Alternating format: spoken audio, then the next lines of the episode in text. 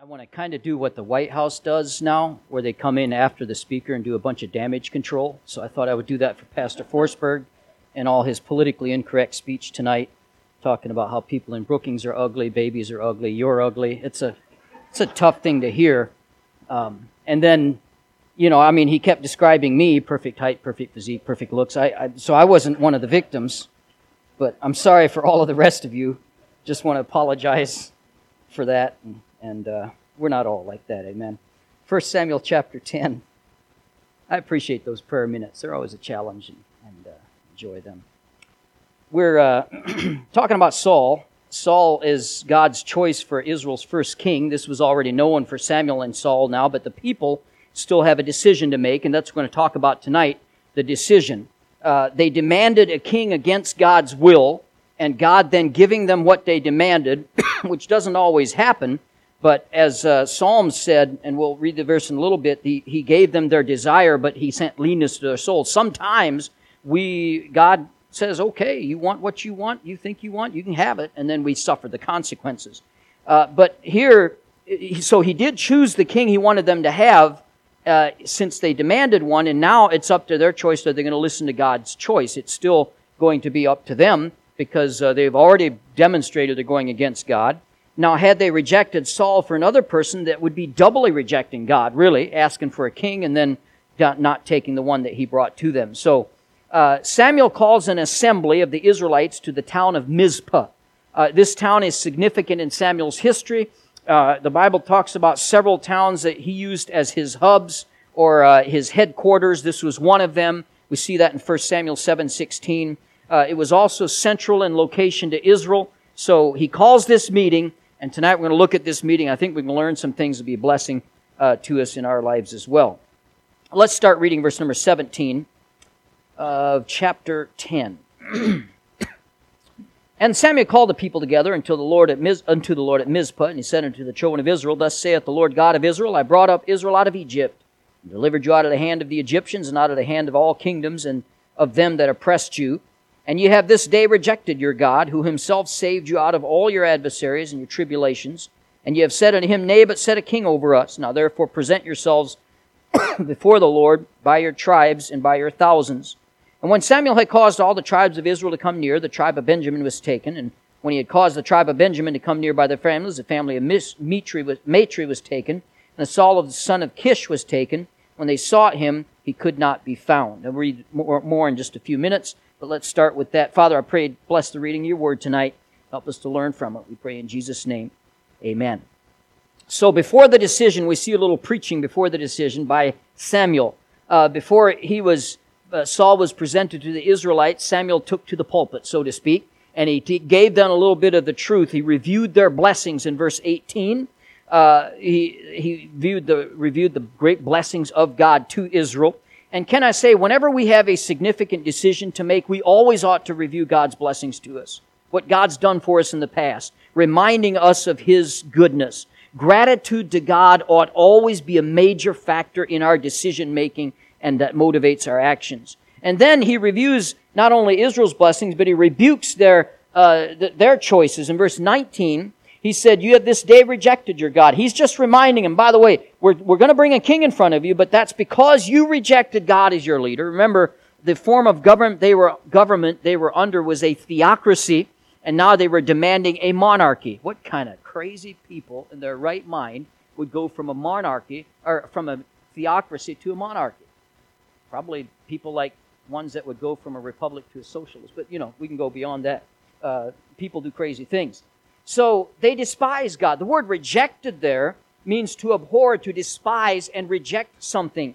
Uh, Israel's attitude towards God was terrible. They should have revered and embraced uh, their, their difference and their uniqueness, but they loathed and rejected it. How sad it is when people do that, but we do the same thing today uh, when we want to be like the world. What an insult that is to God. 1 Peter 2 9, but ye are a chosen generation, a royal priesthood a uh, holy nation, a peculiar people. I remember when I read that as a teenager, I thought, yeah, even the Bible calls us weirdos. Church people are weird. Well, that's not what that word means. Peculiar means set apart, means special.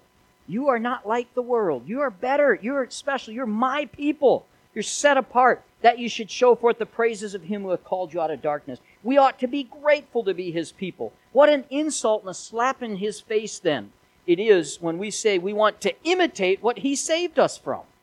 He saved us from a life of sin. He saves us from the world. He saves us from sin and death. And we want to imitate it and want to be like it.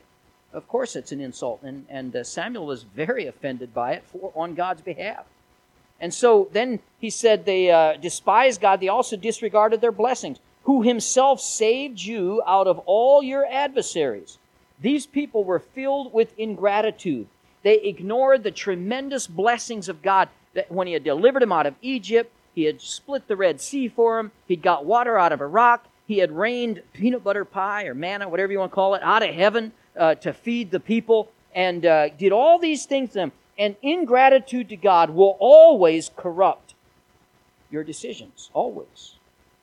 William Jordan said, Ingratitude is a crime more despicable than revenge, which is only returning evil for evil, while ingratitude returns evil for good Did you catch that?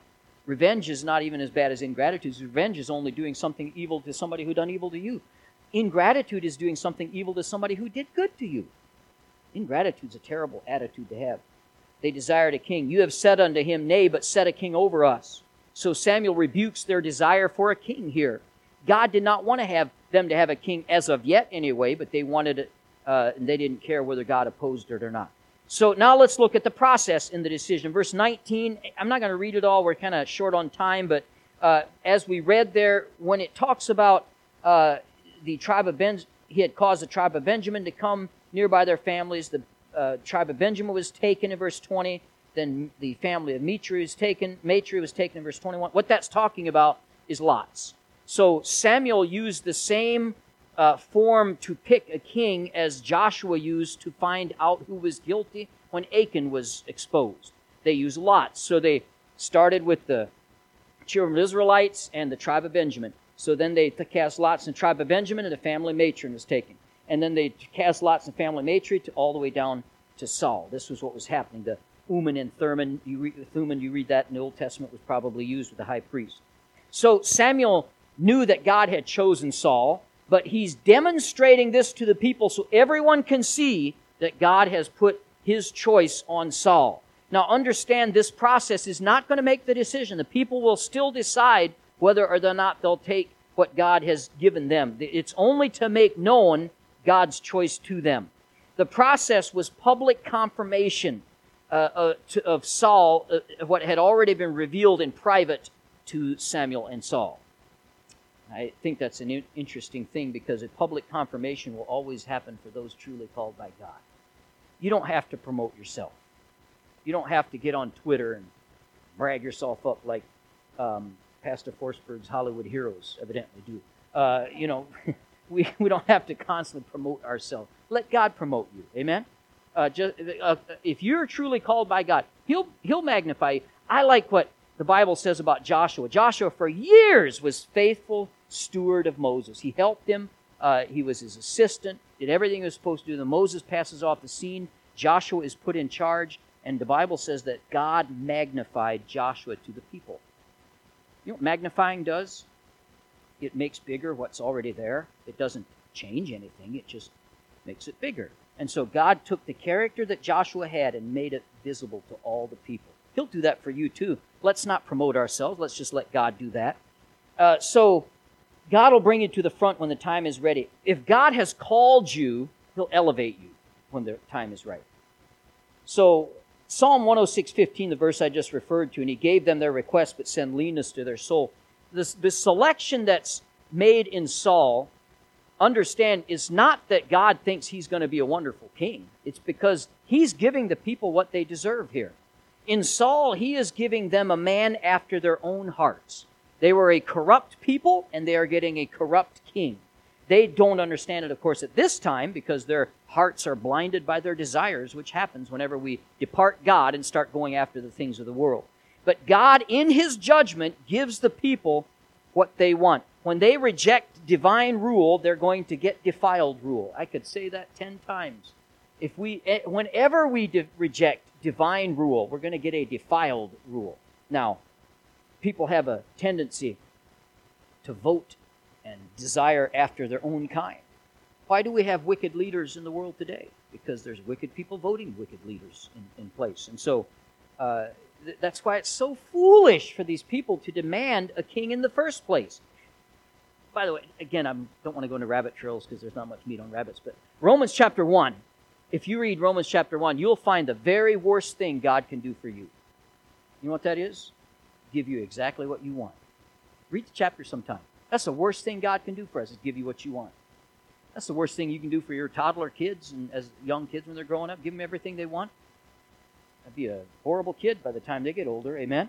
Uh, so when we demand what we want and God gives it, sometimes it's, it's almost like a like judgment in doing that. All right, moving on. Look at uh, verse 21. After the selection process, uh, they, the, they said that he could not be found here. Saul had hid himself among the stuff. Saul's hiding gives the appearance of humility. In fact, many people even refer to this as Saul being humble, but I think it was probably more of a false humility. It, it, it's, it's true that he would feel probably a sense of unworthiness or inadequacy to do the task, but I think it's more likely that he's shirking his task here. He's already been told what he's supposed to do. he's been given his duty and he's hiding among the stuff. And I look at that and I think of all the Christians today and who instead of doing what we should be doing hide among our stuff. Whether it's toys, whether it's busyness, whether it's hobbies, whether it's whatever.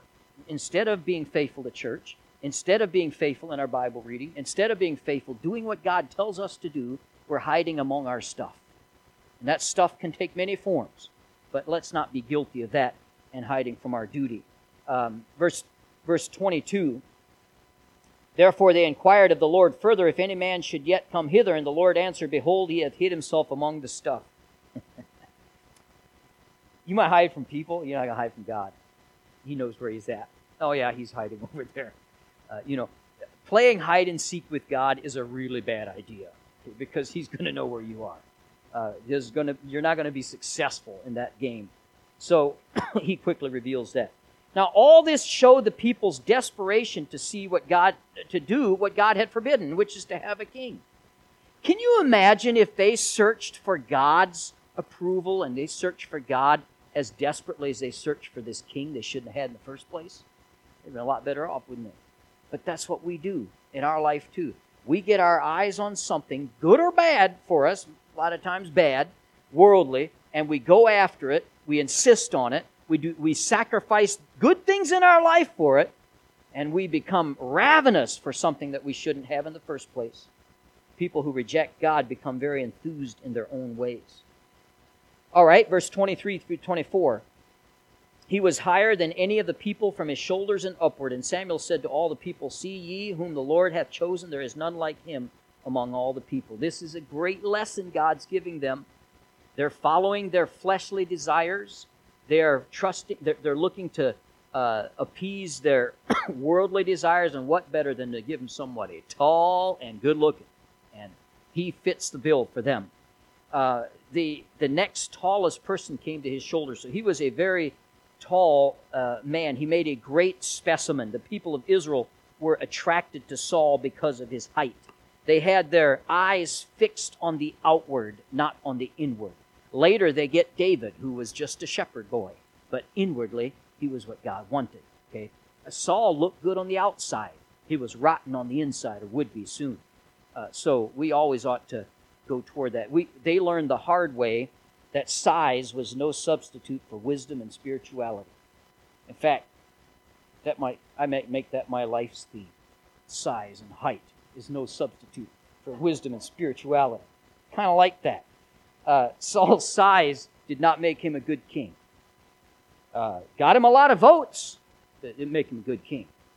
And we, we, we would do well if we look at character instead of somebody who looks good and sounds good, uh, because that can be a sinking of us. Now, I want just a little trivia here. Again, jumping off the main track, but it, compare the two Sauls in the Bible. It's interesting. Uh, the, if you look at their outward appearance and their inward character, both King Saul and the Apostle Paul, Saul, uh, before he became the Apostle Paul, in the New Testament. Both of them were from the tribe of Benjamin. Uh, but that's about the only way the two were alike. King Saul was handsome, and tall, and looked good on the outside. 1 Samuel 9 2 talks about that. The Apostle Paul was just the opposite. In fact, uh, first, uh, 2 Corinthians 10 10 says that his bodily appearance is weak. He, he did not make a good specimen. He was uh, uh, he looked more like. No, let's not go there. Uh, I don't want to fall into the trap that was set earlier here. Uh, the, the Saul of the New Testament was not impressive outwardly, but he had character inwardly. The Saul of the Old Testament was very impressive outwardly, full of rotten dead man's bones on the inside. Which one are you? What do you seek after? You seek after that which just looks good, or you seek after what's right? Do you seek to live the kind of life that just looks good on the outside, or do you try to live a true God pleasing life on the inside as well? We know which is more important. Look at verse 24. All the people shouted and said, God save the king. This shouting was voicing the decision of the people. They heartily approved what they, they saw. And they did, they had enthusiasm in it. They, the shouting for Saul is a sad revelation of their carnal hearts. I got to think while that's going on, Samuel's sitting over here. I just I try to picture his his face in my mind today. What's he thinking? How he he was heartbroken. We know he was just heartbroken that they are choosing this route, and he knew he had told them how this is going to be a disaster for you, and it was. But that's what they demanded. They ought to have been shouting for Samuel. He's the one that he was the greatest blessing in Israel, not Saul. But see, that's what happens. Uh, uh, no one stood, no one stood above his shoulders, spiritually speaking. All right, Samuel was was there, uh, God's man for them. But Israel wasn't looking for spiritual heroes. People rarely are. They're looking for uh, heroes that look good. They want their heroes to be impressive in the flesh, and it reveals our empty, wicked hearts when we go after fleshly heroes instead of uh, heroes of men. I encourage that with my kids, and I encourage those of you who have children, give them godly heroes. We, we, let, we let them have sports heroes that we wouldn't let in our home without hiding our stuff. You know what I'm saying? We let them make them heroes of them. We need to be careful. Who our heroes are expose our hearts. It exposes our hearts. Maclaren said, There is no surer test of individual character than the sort of heroes that people worship athletes and soldiers still captivate the crowd. And a mere prophet like Samuel has no chance beside the man of broad shoulders and well developed biceps. Sadly, that's true. We see the physical and we get all excited about it rather than uh, looking at the heart. Churches are even guilty of this uh, sometimes, exalting worldly stars or exalting worldly things rather than the spiritual to attract a crowd or for whatever reason. Uh, we don't want to do that. We want to build character. We want to build people on the inside. The old preachers and missionaries uh, of God that have been serving God for decades, they don't have as much of an appeal as the young and fresh and fancy do sometimes, and yet that's who God honors. I heard a story uh, years ago. Henry C. Morrison. He was a missionary to Africa, and he served the Lord there for over 40 years. He was on the field in Africa. And uh, finally, they had the age and, and, health was bothering so they had to come back home to the U.S. And, and uh, this was before the days when people came home every few years and could fly and all that. They were still going ships, so you didn't come home. Sometimes for decades, you didn't, sometimes never. They were coming home after decades of being gone, and and uh, he was talking to his wife. He says, "I wonder if anybody will remember us. I wonder if anybody will meet us at the boat." Unbeknownst to him, to Henry and his wife, on that same boat was Teddy Roosevelt, President of the United States, uh, and he had gone to Africa for a hunting trip. He was also on his way home. So when the ship pulled into New York harbor there, uh, Henry Morrison looks out the window, and lo and behold, he sees bands, and people, and banners, and people are cheering. Whew, he said, what, what an exciting thing. Uh, he told his wife they, had, they did remember uh, so they, uh, being thrilled with all that, quickly gathered their things, and when they got to the deck of the ship, wasn't anybody there anymore. Found out that the president was there, and he had already gone, and they had come to welcome President Roosevelt. So he got a little bit discouraged. as you can imagine. And uh, he told his wife, I don't get it. For 40 years, we have served the Lord faithfully, faithfully in Africa, poured our life into ministry and service, and we come to America, we come back home, and there's not a single soul to welcome us home. His wife sat down next to him, put her hand on his shoulder, and said, Henry, you've forgotten something. We aren't home yet. Amen? It's a good way to look at it. We aren't home yet. When we get home, there'll be that welcome, there'll be that honor. Uh, let that be a comfort to you. Whatever happens in this life, your reward is not here, it's in heaven.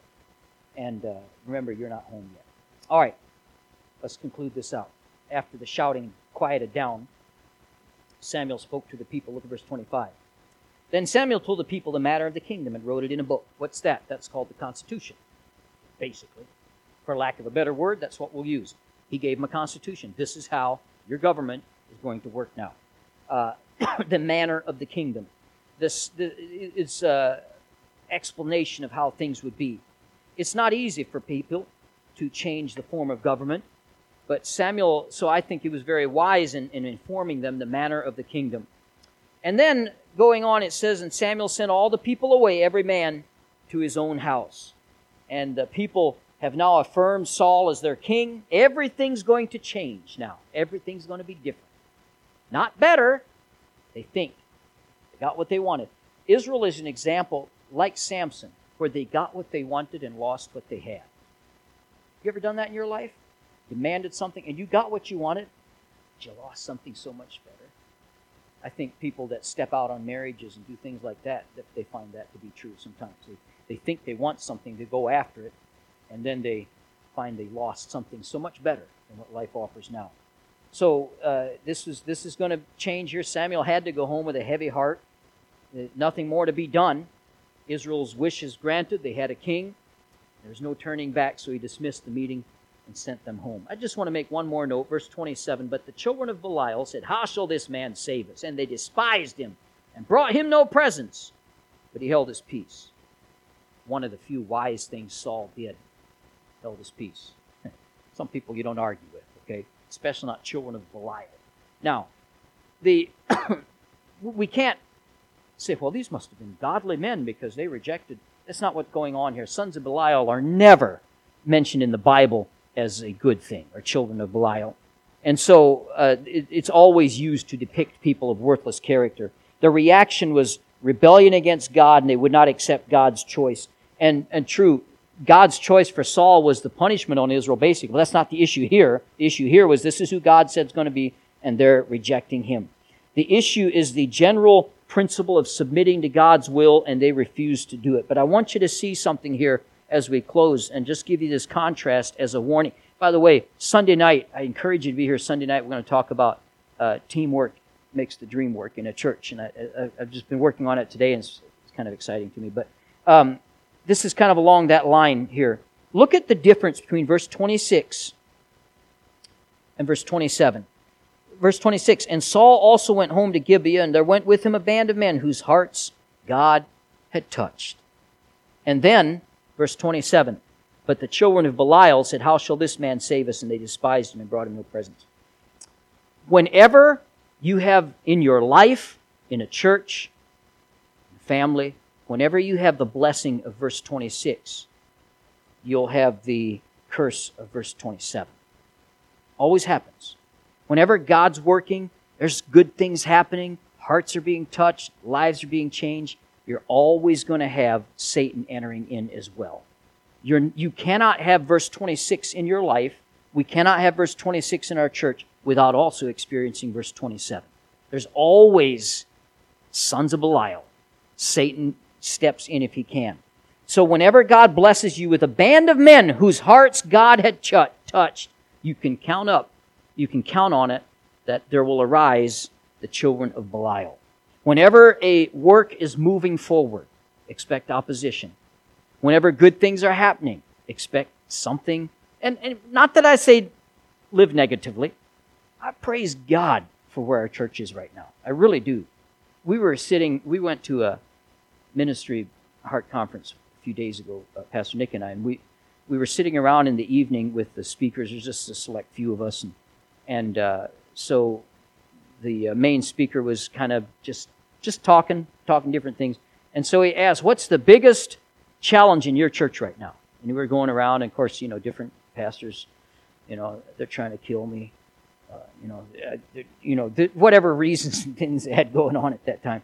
And I was thinking there, I mean, God's really good right now. Oh, God's always good. Don't I didn't mean to say it that way. Things are really good right now. Amen. I mean, things are going forward. There doesn't seem to be any schisms. Where uh, the spirit is great and, and uh, the preaching is phenomenal, and you know all those things. These good things are happening, and uh, praise the Lord for that. Hey, but friends, listen, it's not always going to be that way.